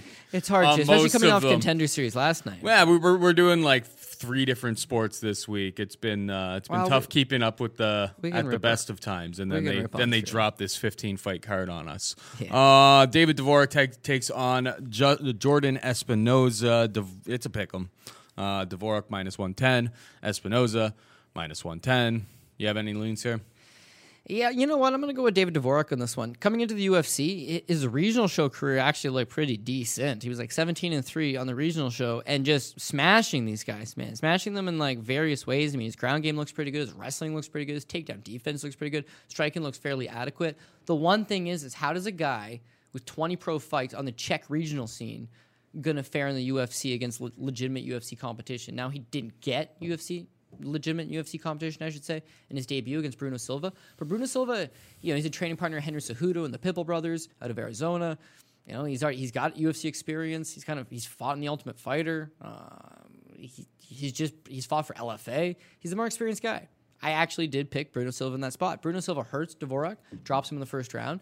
And outside of that, like, Dvorak gets dropped, gets back up, and just keeps going. And holy shit, this guy's strong. Bruno Silva's trying to take him down. Can take him down. And Dvorak, good gas tank, just keeps going. Then he gets the victory. Earned victory. It was a close fight. I seen some people crying robbery. Wasn't robbery. Right guy won. And I had Bruno Silva. Right guy won with Dvorak. And then it's like, you know what? This guy's okay. I'd like to see him develop a little bit. But what I saw was okay. It was his U F C debut. Let's improve on that and get better. With Jordan Espinoza, he's been on my radar for a long time. The guy's a freak athlete. But beyond that, kind of gasses a little bit after the first round. It's just that like fast twitch movement. He's almost like a John Dodson in a way, where it's like that first round, I mean, his wrestling is just badass. He was a really good high school wrestler, didn't wrestle at a very high level collegiately. But again, you see his movement, and if even if he's not wrestling, just his movement, his footwork, he's very athletic, he's very mobile, he, he shows you a look. But if he doesn't get those takedowns on you and he's forced to strike with you, he can get chopped up. And as far as being on the ground, he can get submitted. And I honestly think that Dvorak is kind of like a brick shithouse. I think he's just like a tough dude. And that should be enough to get the win over Espinoza. Espinoza probably goes out there in the first round and tries to push the pace with the takedowns. Maybe he does get the takedowns. But Dvorak's takedown defense checks out. Really not that bad. And even if he does get him down, I think he's going to just... Dvorak will either get it back up or he's going to cost Espinoza energy. Second and the third round, going to be closer. Going to be more competitive. But Dvorak's going to outstrike him, keep the fight standing, chop away at him, either finishes him late or picks up that decision. This, this is what? It's the only It's the only even money fight on the card, right? one ten each side. You know, it's a, it's a coin flip. I, I got Dvorak in that coin flip. Now we got uh, Jessica Rose Clark taking on Sarah Alpar. minus two twenty-five, Jessica Rose Clark, plus one eighty-five, Alpar. Um, I have no idea. I have no idea about this fight. I'm not going to lie. Yeah, yeah, all good. So I don't know who Sarah Alpar is. Explain that to me. Uh, so basically, it's got just more apple pie shit written all over it. Because uh, Sarah Alpar, uh, not somebody that's competed a whole lot in her career. I mean, she's already thirty... Sorry, she's twenty-nine years old. Um, she got the Contender Series contract with the win over Shayna Young, right? So she submits Shayna Young. She gets the win. She gets the contract. And then she was supposed to fight Duda Santana in her U F C debut back in, like, uh, March or I think it was May. She's supposed to fight Duda Santana. Gets canceled due to coronavirus. Whatever. She's been on layoff. So now you figure, geez, that fight over Shayna Young was almost exactly a year ago. So you have somebody making their official U F C debut coming off a year-long layoff. Okay, we've got questions r- right off the get-go. Her losses, they're a long time ago. Karina Dam. Karina Dam was once upon a time a top fighter, and that's four years ago. She just hasn't fought a whole lot after that. She fought once in twenty seventeen, once in twenty eighteen, once in twenty nineteen. This is going to be her first fight of twenty twenty. What we do know about her, especially through her Contender Series fight with Young, is that uh, she's a p- pretty big, physical, physically strong girl. She's got some decent wrestling, I suppose. The question here is, is that wrestling enough to beat Jessica Rose Clark, who seemingly has got her outgunned in terms of better striking, potentially better output, certainly better experience. She's been in much higher spots. But this is her official, I think it's her official bantamweight debut. So she's moving up to one thirty-five pounds to take on Alpar. And Alpar's got decent size for one thirty-five to begin with and is the better wrestler. So you would want to say Jessica Rose Clark because she's got the experience. She seemed to be a little bit of a crisper fighter. There was a time where Jessie Jess Rose Clark, when she was still back in Australia, New Zealand, still kicking in that scene, she looked just real raw and like brute, not super athletic. But she spent a lot of time in Las Vegas just like working hard. She's got a great work ethic and she's made a lot of improvements. I would say that she should be the favorite. She should definitely go out there and defeat Sarah Alpar. One, we're going right back to the W M A. I don't really want no part of this. And two, as much as we can say that, She, her bigger, one of her biggest, like, uh, one of her biggest threats is her size at one twenty-five. She's big and she's strong. If you look back at her U F C debut against Beck Rawlings, Beck Rawlings made a career of being just physical at one fifteen. Rawlings comes up to one twenty-five, not nearly as physical as Jessica Jess Rose Clark, loses the fight. That's her physicality. That's carried her to where she is. Not technique, physicality. She gives up that physicality going to one thirty-five to Sarah Alpar, and Sarah Alpar is able to take her down and just control her on the ground. Then I can see Alpar picking up a decision here as well. Last thing I want to say, Jessie Jess Rose Clark, super fun to watch on uh, social media. Got a pretty good social media presence. But her whole thing moving up to this weight class is just like thick girls club, like thick girls club, two seasonal thick, by the way. And it, and it's just like her lifting weights and like the ass on this girl. I'm like, God damn. And then just like she's she's definitely filling out to the one thirty-five frame, no doubt about it. But I don't know that she's naturally got that one thirty-five frame right now. So Alpar could just be a live underdog on the consensus of if Pat was here, he'd tell you. Blindly bet the big underdog in these spots. And uh, Alpar checks out in that regard. But I, I do agree that Jessica Jess Rose Clark should get the victory based on experience and technique. She will be on the P R P at the end of the show. It's just not a spot that I personally like. I'm, I'm going to pass a lot on on these uh, women's fights this week. I'm going to pass a lot on this entire undercard, unless unless I find some time during the week to uh, do some tape or I see something at the weigh-ins. I'm not going to lie. This is uh, this this is uh, I don't have very much on uh, a bunch of this prelims, to be perfectly honest. Well, we'll um, get through it then. Journey Newsome takes on, like, it's just so much filler at this point. Uh, Journey Newsome takes on Randy Costa, minus one forty, Newsome. Randy Costa, plus one twenty. I mean, bunch of Contender Series guys. Slap them in. Get them in here. Like, I don't I don't know, man. Um, I'm I'm running out of I'm running out of things to say on this card. Well, just keep passing, man. Throw it over here. We'll get through them. It's no big deal. Anyways, talking about Randy Costa. The problem with Randy Costa is that he's very young still, twenty-six years old, but he's very raw. You look at his entire amateur career, he's just finishing guys in the first round. You look at his entire, his entire professional career, finishing guys in the first round. Pro debut, forty-six seconds. Second fight, eleven seconds. Third fight, a minute and eleven seconds. Fourth fight, forty-two seconds. And then he makes his U F C debut. How can you make your U F C debut when you have under five minutes of professional cage time? But he's a training partner of Joe Lozon. He's out of Lozon M M A. People on the East Coast really like this kid. And again, he's only twenty-six. He's making those improvements. He seems to got some like nasty power. We talk about the death touch. At least Niko Price has proven us he's got the death touch.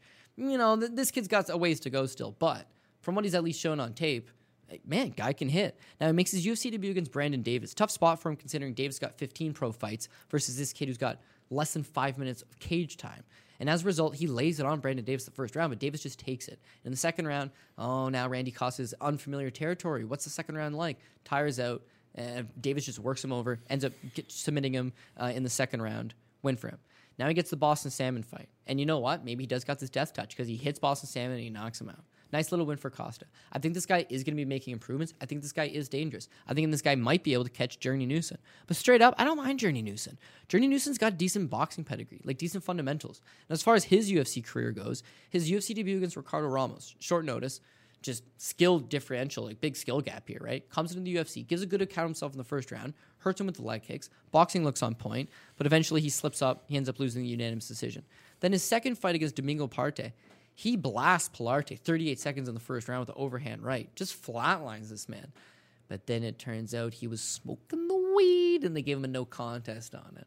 Maybe people are now looking at the fact that this guy's winless in the U F C. It's like, no, no, no. He's coming along. He's doing some good. His father was actually a professional boxer as well, something that runs in his family. And I would honestly look at this spot as a case of Randy Costa is a good striker, but Journey Newson's going to be adequate enough to defend himself standing. And if Costa doesn't get that first round finish, I can see him gassing out again. Newson pulling away rounds two, rounds three, getting him low-key as well. I think Newson has the wrestling advantage, so if you can just get Randy Costa tired after the first round, you might be able to take him down, out-grapple him a little bit. Anyways, like you said, it's not a pretty spot. It's not the kind of spot you'd have a ton of faith in. Um, but for minus one forty, I, I would pick Journey Newson. Andre Ewell takes on Erwin Rivera. Andre Ewell, minus two ten favorite. Rivera can be had for plus one seventy-five. Seven-inch reach advantage for Andre Ewell here. He should be able to land, Uh, you know, dominate early on in fights, but we have seen him slow down as the fight goes on. Erwin Rivera, on the other hand, I mean, he can take a hellacious beating, and he's just going to keep moving forward. Interesting style matchup. Who you have winning this one? Yeah, I got to go with Andre Ewell. And listen, I mean, is he the kind of guy that shit my apple pie a few times? Yes, most definitely. In fact, he shit my apple pie last time out, and it was a robbery decision over Jonathan Martinez that got it done. But I can't take away anything from Andre Ewell is that he's super long for the division, right? He plays to his skills. I don't like him in the sense that he just stays to the outside pot shots. But because he's got seventy-five inch reach on him at one thirty-five pounds, he can kind of get away with it. Stand on the outside and just pot shot you. You have to make the move on him. You have to close this gap. His wrestling defense, not very good. He's got a good guillotine choke on him. His grappling's okay, enough to survive anyways. But, like, that's not his wheelhouse. His wheelhouse is pot shot from the outside. Whereas that's not going to get you very far, and I don't think him, he, him being an elite-level talent by no stretch of the imagination, that's more than enough to beat Erwin Rivera. Now, Erwin Rivera, not bad, and a striker. As far as striker versus striker goes, Erwin Rivera, you could convince me, is the better striker. Maybe he's a little cleaner. The difference here is, though, Erwin Rivera does not deal with reach well whatsoever. See, Erwin Rivera's only got a sixty-eight inch reach on him. So not only is he just always giving up the reach advantage, he's giving up a fucking seven inch reach mm-hmm. advantage in this spot. And that becomes incredibly worrisome because Ewell just, that's what he plays off of. He plays off of the reach advantage. He just wants to stay on the outside and pot shot. So now Erwin Rivera needs to either take him down or close the distance and outstrike him. See, taking him down is going to be a problem because Erwin Rivera is not a wrestler, right? I mean, mm-hmm. he's a striker. He's a short st- striker. Spent a lot of time at the Black Zillions camp, Henry Hoof and those guys. I don't think he's going to be able to spring the takedown game and at least stay with it consistently enough to make that his path to victory. So now we got the striking game. And look at his debut against Giga Chikadze. Yes, it's short notice. And yes, he moves up to one forty-five. The key takeaway here, though, is because he's up a weight class, Giga is bigger than him. And Giga's already a long-rangey fighter to begin with. And Erwin Rivera is just, he's almost half lost out there. Like, he just doesn't really have an answer for that that distance. So I don't think this is going to be a pretty fight. I think it's going to be a hustle up. And, and I think that Andre Ewell is going to get that hustle up. Minus two ten, I'm going to take him by decision to get a better price. Erwin Rivera durable. And pot-shotting a guy from distance, not a good way to finish a guy, to be honest. So Andre Uhl going to get a better price off the two ten by making it by decision. We got T J Laramie taking on Derek Minner. T J Laramie minus two ten favorite. Derek Minner plus two forty-five. I mean, I look through uh, T J Laramie, a local guy here. You know a ton about him uh, from your work at Fight Network, over, Fight Network over the years.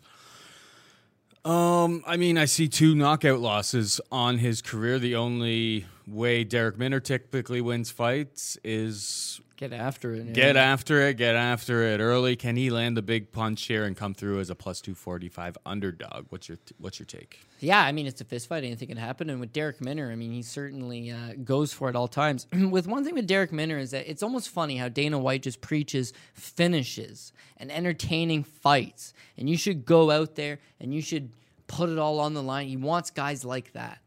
Derek Minner is one hundred percent that. And then what does he do? Mm, fight for a contract against Herbert Burns. It's like, oh, man, what's he going to do against Herbert Burns? He can't out-grapple him. Okay, fair. U F C debut against Grant Dawson. It's like, oh, man, that's a tough U F C debut.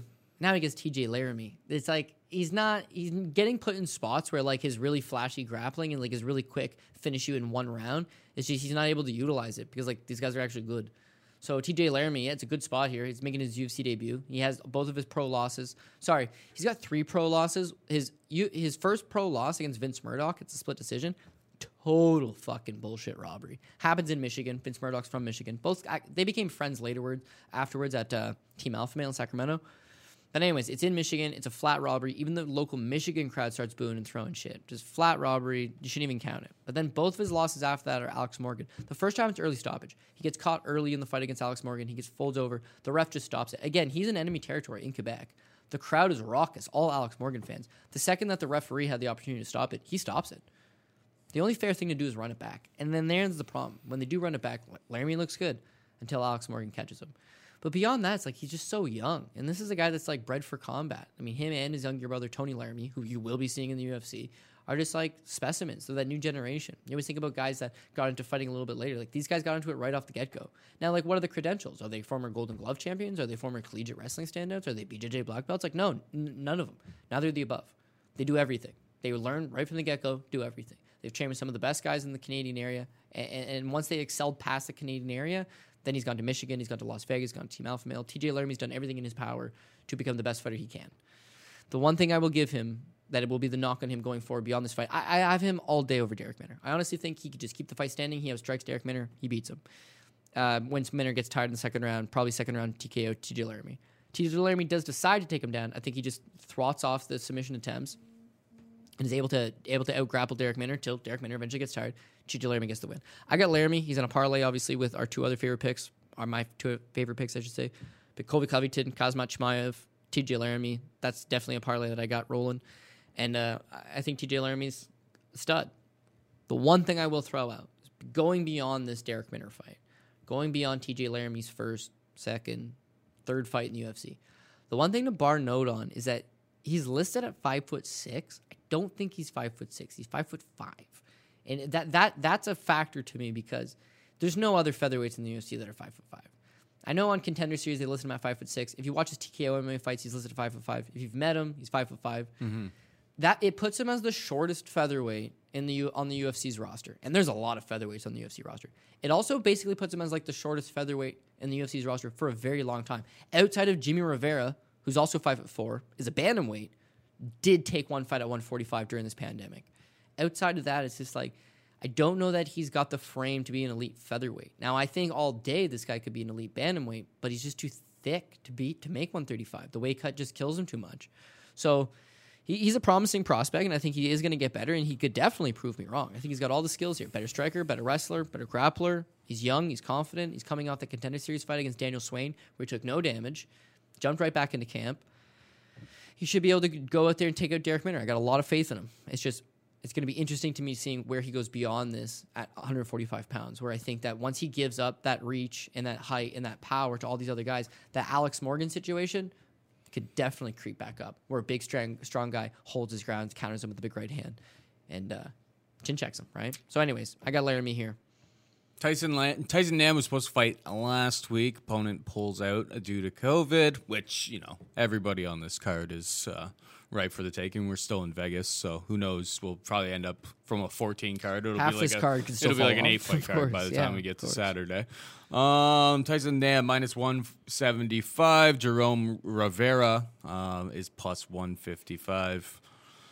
I, I caught a little bit of your uh, live stream on uh, odds ten odds dot com odds dot com last night, and it sounded like you were leaning towards the underdog Rivera in this spot.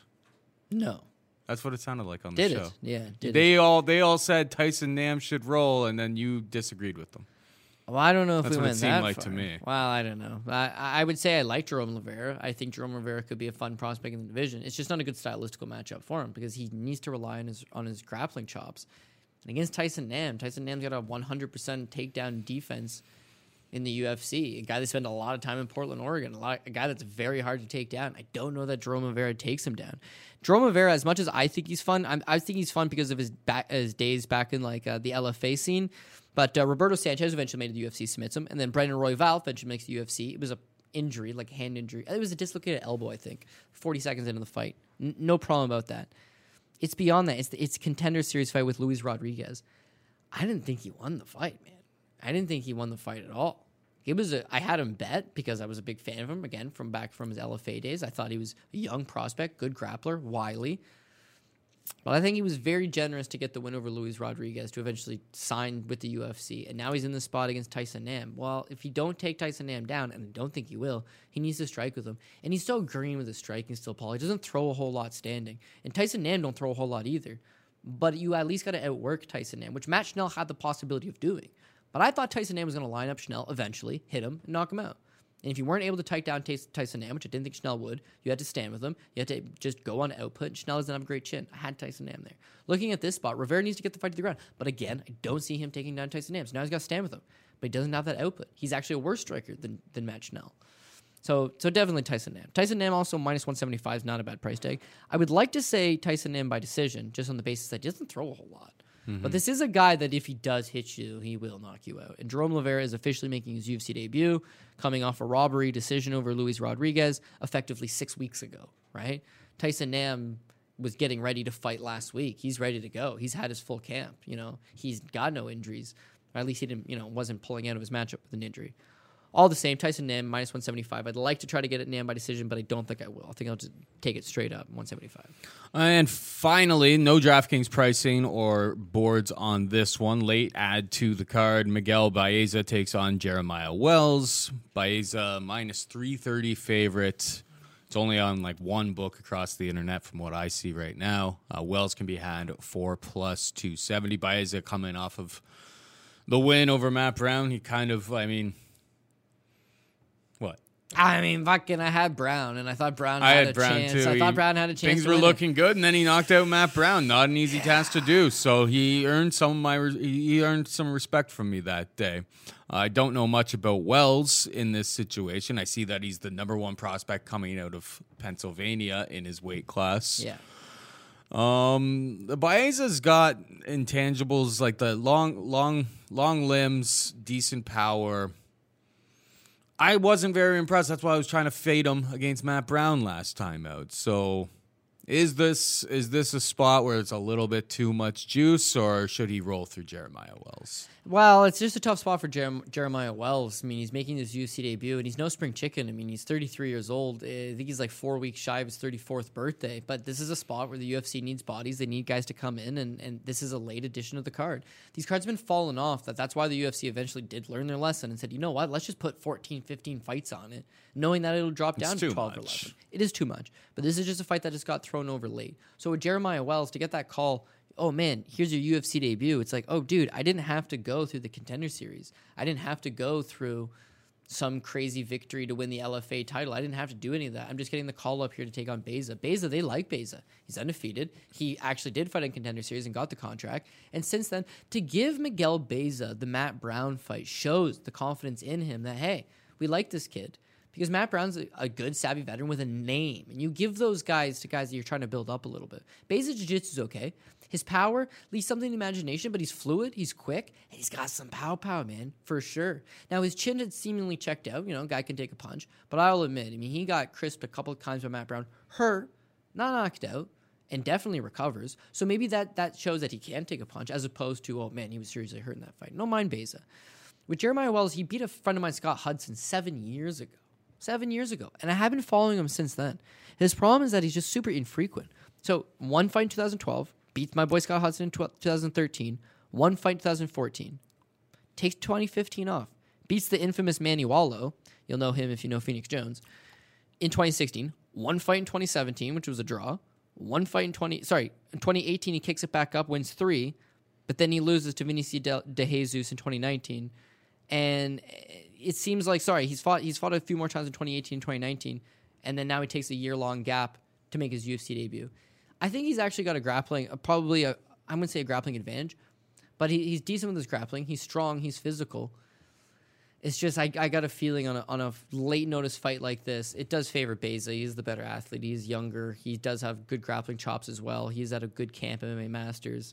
But the price is not right because it's a short-notice fight no matter how you look on it, just the lateness of it getting thrown on. There's a lot of unknowns with Jeremiah Wells, and this does have the the, the potential that Beza's a big favorite. You already mentioned it. Mm-hmm. Uh, he's like, what, three seventy? Minus, three, three, minus three thirty. That was, the, that was like an opener, honestly. When we started the show, it wasn't even. There was nothing out there.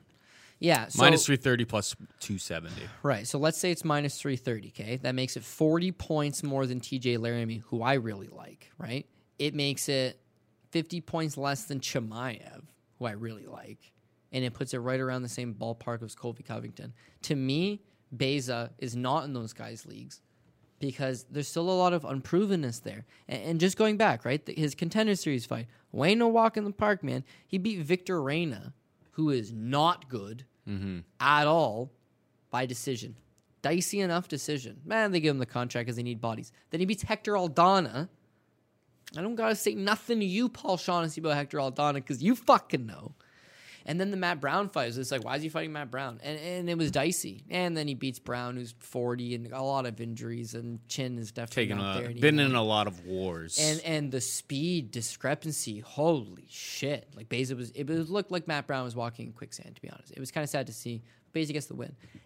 Are we? Am I sold on him? Are we sold on him? Is this a super prospect? Is he run? No, I, I don't he's know. He's like, what? He's twenty, twenty-eight, twenty-nine? Yeah, yeah, right? So, so he's not like a young... Like, if he was, if he had his skill set when he's like twenty-two years old, yeah. you'd be like, okay, this could go in sure. some directions. He's he's in his prime right now, or and, close to it. Yeah, and, and, I, and I honestly do think that this is the kind of guy that he's doing the right thing, getting experience in, getting experience. Al- Aldana, Aldana's shit, right? So go out there and get that win. Matt Brown, well, he's not what he used to be. Go out there and get that win. And Jeremiah Wells, come on. Man, you should be Jermaine Wells, but he's getting he's getting ring time, he's getting cage time, he's getting experience, he's getting to try out new things. He could be good. I think he could be good. It's just right now he's still green. He's still got a lot of holes in his game, and, and three thirty as a price tag is just too much. Mm-hmm. All right, let's uh, pull up the uh, Maddie. Pull up the uh, the DraftKings boards here. We'll just rip through that as we look over at the screen. Chimaev ninety-four, Gerald. Uh, three fifteen. If you're insane, you can play Gerald Meerschaert. If you, I guess they all think that there's going to be a submission. He doesn't knock out anybody. So, uh, I mean, it's... it's uh, he uh, Hamzat's been averaging like one hundred fifteen points. Now, this is the hardest fight of his career so far, but one hundred is very, very much in his wheelhouse in this in this spot. Um, obviously, Colby, ninety-three hundred...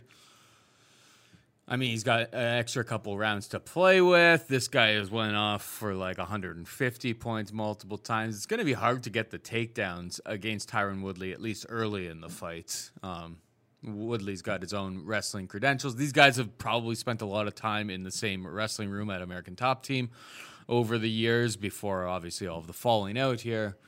Um, both very, very good options, but it's a matter of like... who are the cheap dumpster dives that you're going to do to fill in uh, lineups like that? Um, any thoughts on DraftKings? So we've got, I, I mean, we already we already highlighted Niko Price, eighty-five hundred, G P P special. If he's going to catch Cerrone, he's good. If he's going to win this fight, I feel like it probably comes by knockout. Uh, Cerrone is a, low, a slow starter. Cerrone has all of the skills advantage in this fight, giving up a lot of size, giving up power, and I don't know if he can take the same damage as he could. Uh, he's never really good at taking damage to the body, but uh, I, I, where, where are you going uh, in terms of a DraftKings perspective here. Yeah, so just running through it really quickly. Covington at ninety-three hundred, that she just puts on such a pace. It's five rounds. T Wood's just going to be punching bag. It'd be a good price. Now, if you did have T Wood by the first round knockout, that's his way to beat Colby. Colby's hittable. sixty-nine would be considered a punt. I could see that. Not for me, but all the same. Niko Price versus Cerrone. You want some. You want some upside. You want some. Uh, some exposure there. eighty-five hundred for Niko Price. Very fair. Very fair. He get that first round knockout. Sure. Cerrone wins. He's going to have output. He could have takedowns. He could have a late submission. He could have a late finish. Outside of that, I mean, he could definitely put it together. We're going with Niko Price. That would be a guy. Niko Price at eighty-five hundred is not one of the high, high expensive options, so that helps. Because I like Laramie, I like Chimaev, I like Covington. You can't put the three of them on the same card. No. So at that point, a guy like Niko Price becomes very valuable. Going on to Kazmat Chimaev, ninety-four hundred dollars, absolutely agree. I think he can just take downs, output, ground and pound, get eventually a finish. Plus, Fight Metrics seems to like this guy, right? So whereas they basically never really count ground and pound, they do on Chimaev, baby. They'll give him all one hundred percent of those strikes. So I got there. Johnny Walker versus Ryan Spann. You're going on some exposure. Honestly, Walker, but he's eighty-three hundred. Spann, mm, would be nice to save some money and get that big one. If you're going for G P P, you, you go for a piece of this. If you're going for a cash game, a lot of volatility for mm-hmm. sure. I wouldn't want Randa Markos or Mackenzie Dern on DraftKings. Mackenzie Dern's got the higher upside with the ability to get that submission finish, but at eighty-seven hundred dollars, I don't want to rely on that. Randa Markos, she's just not really, uh, she's never been a high DraftKings scorer ever. The fact that it is seventy-five hundred bucks, that could be a good cash game play, assuming she just squeaks out a decision, but it won't be a high-scoring thing. Darren Stewart, very, very good look at seventy-one hundred, I think. As we talked about the show earlier, I didn't think it was because like he's not going to finish Kevin Holland, in my opinion. But for seventy-one hundred dollars, who, who gives a shit? Just win. Just win the fight. Just get the decision. seventy-one hundred dollars, that's fine because you can still go get sixty, seventy points, keep the team alive. seventy-one hundred, you get a winner. Perfect. Borrello versus Silva, I want no exposure. Silva could obviously be a, a high uptake because low ownership and a high upside. Maybe she is one of those optimals. Who knows?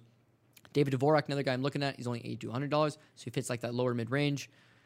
But again, you know, he's going to have to tire Espinoza and finish him late. Alpar versus Clark, I wouldn't want no exposure on that. Alpar's going to try to wrestler, low scoring. Clark's a grinder, low scoring. Newsom versus Costa. Costa could just definitely bang him out. He really could. Costa would be considered another punt guy, seventy-eight hundred dollars, high upside. However, I'm not sold on him. I don't like him personally. I go Journey Newsom on that one for eighty-four. Uwil's going to be low scoring. Erwin Rivera's going to be low scoring. T J Laramie's going to get Derek Minner out of there. I think he's going to be high scoring. Again, he's another ninety-two hundred dollars guy. The one thing here, though, is Colby Covington, headliner, big mm-hmm. name, former champion. Five rounds. High ownership, right? Kazmat Chimaev, big name. People seem to like him. High ownership. T J Laramie, kind of around that same ballpark. He's one hundred dollars cheaper than Colby Covington, two hundred dollars cheaper than Chimaev. What's the likelihood of him outscoring those two guys, though? Good enough. Good enough just on the basis of if you look at Derek Minner's career, it's bang or bust. Like, he either finishes you quick or he gets finished. Mm-hmm. Because I don't see him finishing T J Laramie finish, fit, uh, fast, I think T J Laramie takes him out. Now, Laramie's got that wrestling. He's got that grinding. But you just see the Daniel Swain fight. Once he does get you down, he's got output there. He's going to work you over a little bit. So a few takedowns, lots of ground and pound, a potential submission attempt or a T K O later in the second or third round. It's not going to outscore Colby Covington, I don't think. Uh, with Kazmat Chimaev, like, I don't know, maybe Chimaev just finishes him quick, like he doesn't quite get it, like I, I don't know. The likelihood, you're, I one hundred percent agree, the likelihood's low. But the ownership would, would be if Chimaev did pull off that, if he did get upset, or if Woodley did punch out Colby Covington. Covington is not going to score anything, he got punched out in the first round. Chimaev didn't score anything, he got submitted in the first round. Laramie could be that better option flying under the radar. But no, I, I do agree with you, he'll be lower scoring than those other guys. And then Beza's going to probably get slid into the mix there. Yeah, and I, and, and I wouldn't want none of that because Jeremiah Wells is a durable enough guy. And because I think he's going to try to grapple and use his more maybe physicality to slow this one down, I wouldn't want no exposure on Beza. Same thing with Tyson Nam. Tyson Nam's the kind of guy you would want because holy shit, man, this I mean, guy last cracks. week, and last week I power. think we were interested. He was seventy. It was like flipped. I think he was seventy-six hundred. And he's got so. he's got big power. Maybe he pulls it off. But but now you look at him a spot, he's eighty-six hundred dollars. And the one thing with Tyson Nam is that like he's another Tyron Woodley in the sense that he knows he has that power. And he relies on it just a little bit too much. Doesn't really let his hands go enough. So could he knock out Jerome Rivera? Yeah, absolutely. But more likely he just, you know, beats this guy in the striking, stuffs his takedowns, and eventually takes him into later waters and maybe ends up winning a decision. So at eighty-six hundred dollars, I'm going to be running to Tyson Nam, although I see a lot of love for him online. And yeah, that's about it. I had Mirsad Bektic, but whatever. He was like a five to one favorite, and fight got he stabbed. Needs a win, so it's kind of smart for him to that. pull out. Like, I don't think he's taking any late notice replacements here, do you? You know what? The other guy's cornerman tested positive, and you would think that they're going to find him a replacement because they've been finding replacements. They've, the, I mean, the but bottom half of this card. Apologies for me just being out of sorts. I've just Dude, there's just so much. We've uh, been really busy, and I dude. haven't. Ha- I didn't have time to. I, I, as we start talking through this, I'm like, I can't even bullshit my way through the bottom of it's this. fourteen card, fights, to be man. perfectly honest. Uh, lots of lots of shows coming out on the Pat Mayo Experience every single day, multiples every single day. So it's been, uh, yeah, with football, and there's a U S Open in golf. It's I'm, I didn't have time to uh, to dig into a bunch of these prelims. I'm gonna look into some of the fights, but.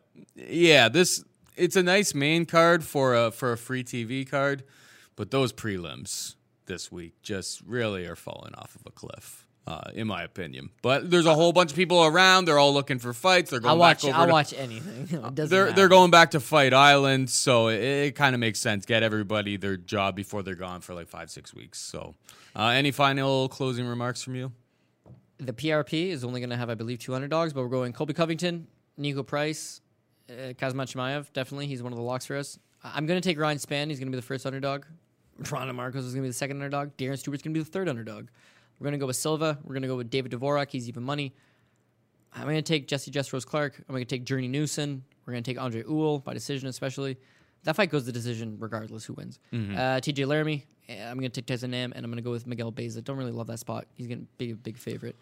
But, uh, yeah, that's, that's about it, unless you want me to tell you a joke. I want to hear a joke, yeah, sure. Want to hear a joke? Yep. Okay. You're saying this is a joke of a card. We might as well finish I the, mean, the uh, bottom half is... Yeah, the, the main card's tight. If they try to get main me to card pay is, for the main card, main I'd card is it, great, but, it, but it it's just, the undercard is just like fight after fight that I just don't care about. It's all about contracts, man. Think about it. They're like, man, T V contracts. We need to fill these fights. And then beyond that, it's like, no, we have these contracts guaranteeing these guys three fights a year. And I think like, I, oh, I I reached U F C. I U F C. I reached U F C burnout right there. Apologies to people listening, but I reached burnout right around the Darren Stewart fight. We've been doing looking cards. It, we've been doing this it, show every why. single week for it seems like an eternity now. Six years. No, well, I know, but especially like since... Well, now we got consecutive weeks. You don't really get a break. Back in the day, you used to get like a week or two off. Yeah, and, you know, they would... No rest for the wicked. Nope. Oh, what's the joke? Okay, guy walks into a go- doctor's office, walks over, and doctor, I need help. Something, something's wrong. I'm, I got to... St-. And the doctor says, holy shit, okay, yeah, no problem. We'll, we'll look you over. Takes the guy, and they run some scans on him. So then he comes back to the guy, and he... The guy says, what's wrong with me? What's wrong with me, doctor? And he says, we ran some scans on you, man. I gotta say, you have got the biggest penis anybody in this office has ever seen. Like, holy shit, man. A- anyways, as it turns out, this thing just takes so much blood to physically operate. It's just taken away from your brain. You're not getting enough blood going to your brain. That's just what's causing these, like, you know, you to, you to have this stutter and you to kind of be off. So, it's, you know, we're gonna put you into surgery, and what we're gonna do is we're gonna remove a chunk of it, but you're, you're still gonna have average. So, gonna have average just like everybody else, totally fine. Not, no worries. We're just gonna remove the rest of it. So, he goes, yeah, do it, do it, do it, do it. So, they go through the surgery. Guy's fine. Guy leaves. No problem. Week later, two weeks later, guy walks in the doctor's office. He says, Doc, listen, man, I got to tell you, man. I mean, listen, it's good being able to talk again. I'm feeling good in that regard. Like, life's kind of gone bad. But here's the thing, man. You, you told me I was going to be average. I, I can't pick up a chick anymore, man. A- average is a lot. These girls don't want average. I, I'm having no luck, man. Like, fuck it, dude. Put it back on. I, I'll, I'll just deal with the list, man. Put it back on. And the doctor says to him, go fuck yourself. I missed it. Anyways. Anyway, that's it for us this week. Hope you enjoyed the show. Thank you to producer Matt Best for all the sweet cuts behind the glass. And thank you to Cody Saftic for literally carrying this show. For Cody and Matt, I am Paul saying goodbye and good luck. Experience! Experience!